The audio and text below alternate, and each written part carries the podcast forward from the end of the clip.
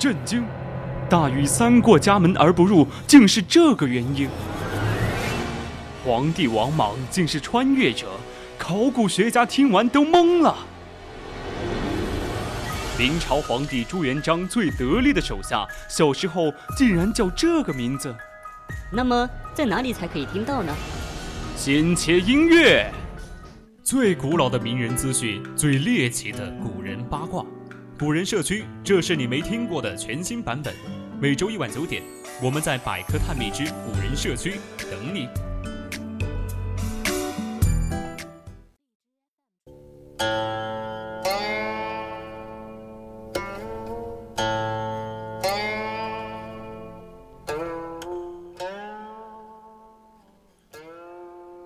青春调频与您共享，这里是 VOC 广播电台百科探秘之古人社区。我们将与您分享最古老的名人趣事，最猎奇的古人八卦。我是主播文平，欢迎大家到我们的 QQ 听友四群二七五幺三幺二九八与我们一起讨论，或者到我们的荔枝直播平台与主播进行互动。当然，如果您觉得我们的节目很有意思，你也可以关注我们的官方微信，搜索“青春调频”，关注即可。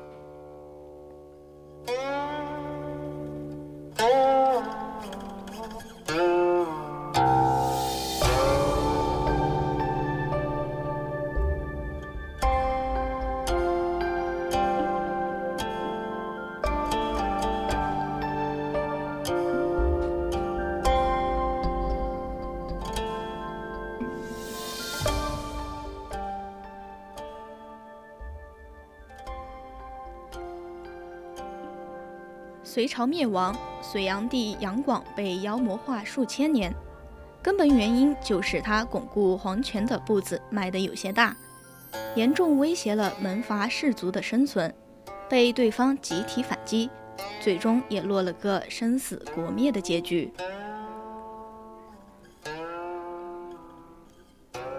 杨广，李家是改史书的祖宗，唐朝以前，历代的史官。还是有一定风骨的。皇帝做了什么，说了什么，一定要秉笔直言。但这一切在李世民时彻底改变。为了掩饰自己有胡人血统这一事实，为了美化其统治汉人江山的合法性，你猜唐太宗怎么着？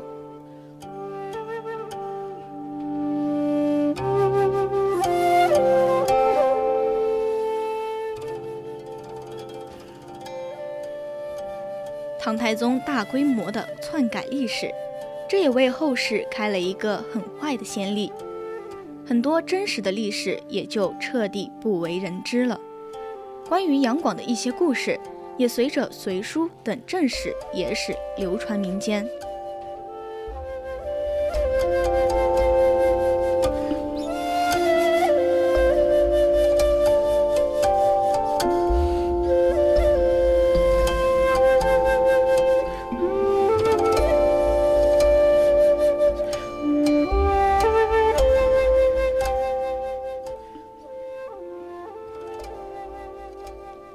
李渊带兵占领长安，尧尊正在江都。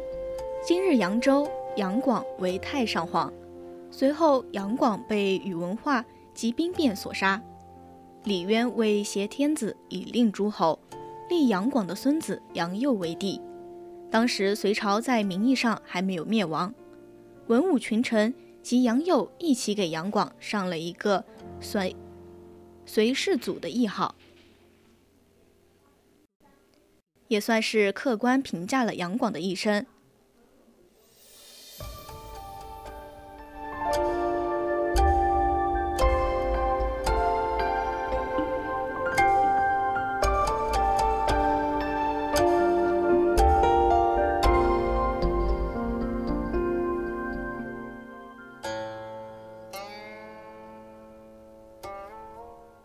李渊弄死奎阳。傀儡杨佑后建立唐朝，第一件事就是把杨广的谥号改为隋炀帝，让他从一位有功有过的君王变成一个彻头彻尾的混蛋皇帝，并且在很多评书里都有杨广欺母戏妹的故事流传，这些故事也都来自于史书的抹黑。史书说，杨广在父亲病危时，调戏杨坚的小妾宣华夫人，宣华夫人跟杨坚哭诉告状，使杨坚愤怒无比。那我们来想象一下，杨广能斗倒哥哥杨勇当上太子，那他一定不是昏庸之辈。他怎么可能在即将继位的关键时刻去调戏父子的父亲的妃子呢？这不就是自掘坟墓吗？这段历史显然是被捏造的。史书上关于杨广荒淫好色的记载还有很多。野史小书说，描述隋炀帝贪恋扬州的美景繁华，为了赏琼花，修建大运河。并且常驻江都。事实上，从隋朝开始，中国的经济中心已经从北方，从关陇集团的发源地向南迁移，南方富庶之地就成为了朝廷重要的财政来源。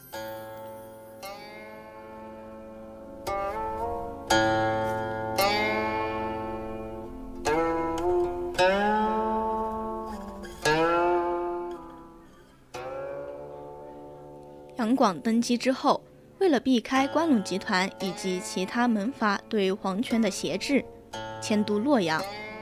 但是门阀势力依然威胁皇权，而且国家对南方财政依赖越来越严重。修建运河，实现了财富和物资的南北流通。杨广常驻江都，实际上相当于第二次迁都。那我们也不敢否认，杨广喜爱扬州的繁华，有享乐思想。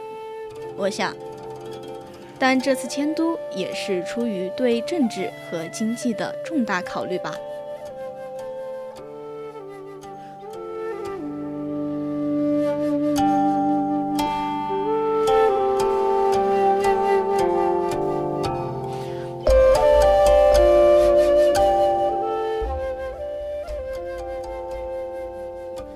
而且史书里对杨广荒淫好色的记录无处不在，说他在江都期间后宫有千名美女夜夜笙歌。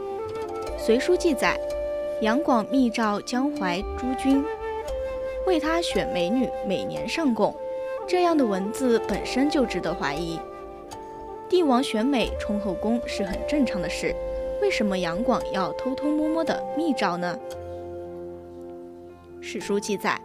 杨广只有一个皇帝，八个嫔妃，而嫔妃里的宣华夫人，还有荣华夫人，还存在疑问。即使这些都是真实的，他那也才九个妻子。那么选来的数千名美女都是谁呢？杨广有三个儿子和两个女儿，襄皇后生了两个儿子和一个女儿，嫔妃生了一个儿子，另外早夭的还有三个儿子。和嫁给李世民的小女儿生母存疑。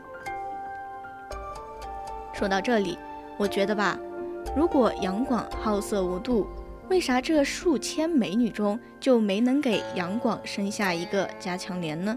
真是奇怪。那让我们接下来继续叙说他的故事吧。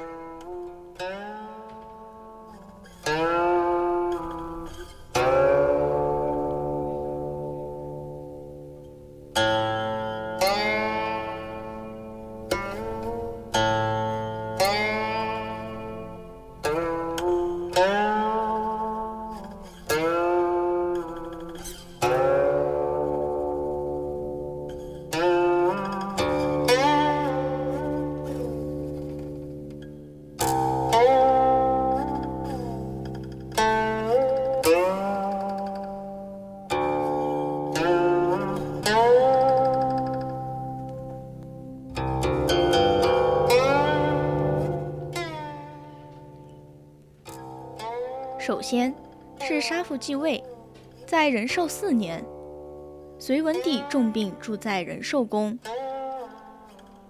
杨广曾写信给尚书杨素，询问应该做些什么提前准备。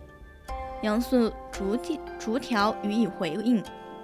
史书说，杨宋把信误送给了隋文帝杨坚，杨坚看后大怒，要除掉杨广，随后杨坚就突然死亡了。那细看史书，这里面也有疑问：杨素是持重老臣，这样一封重要的书信，怎么能够送错对象呢？显然，杨素是有意为之的，既要讨好太子的欢心，又要对得起杨坚。其实，杨广作为太子，父亲死了就能够直接继位，这没有任何法律问题。为什么杨坚看后要大怒呢？显然。杨广提出来的问题已经是超脱了老父亲、皇帝可以接受的程度。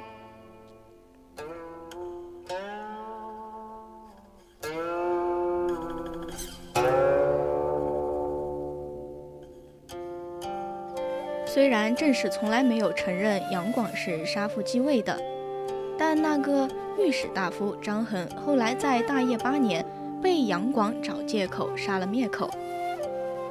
张衡临死前痛骂的事情，吓得监督刑狱的官员塞尔不敢听，可见不是空穴来风。继位方式有些激进，使杨广失了道心，丢了诚心。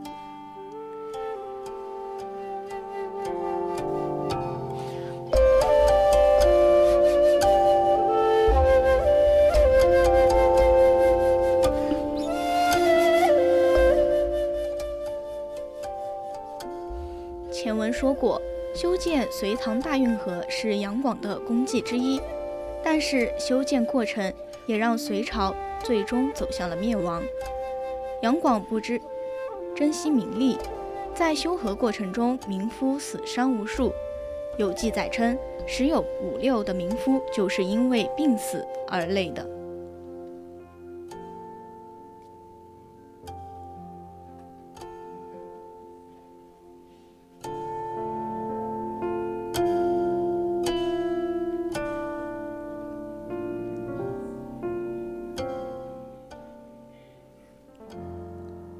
总之，历史总是有真实的一面，历史人物也需要客观评价。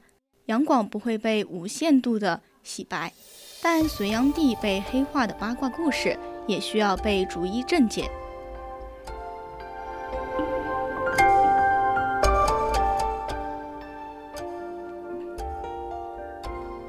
今天的古人社区就到这里，材料转载自网络，敬请继续锁定青春调频。我是主播文平，我们下期再见。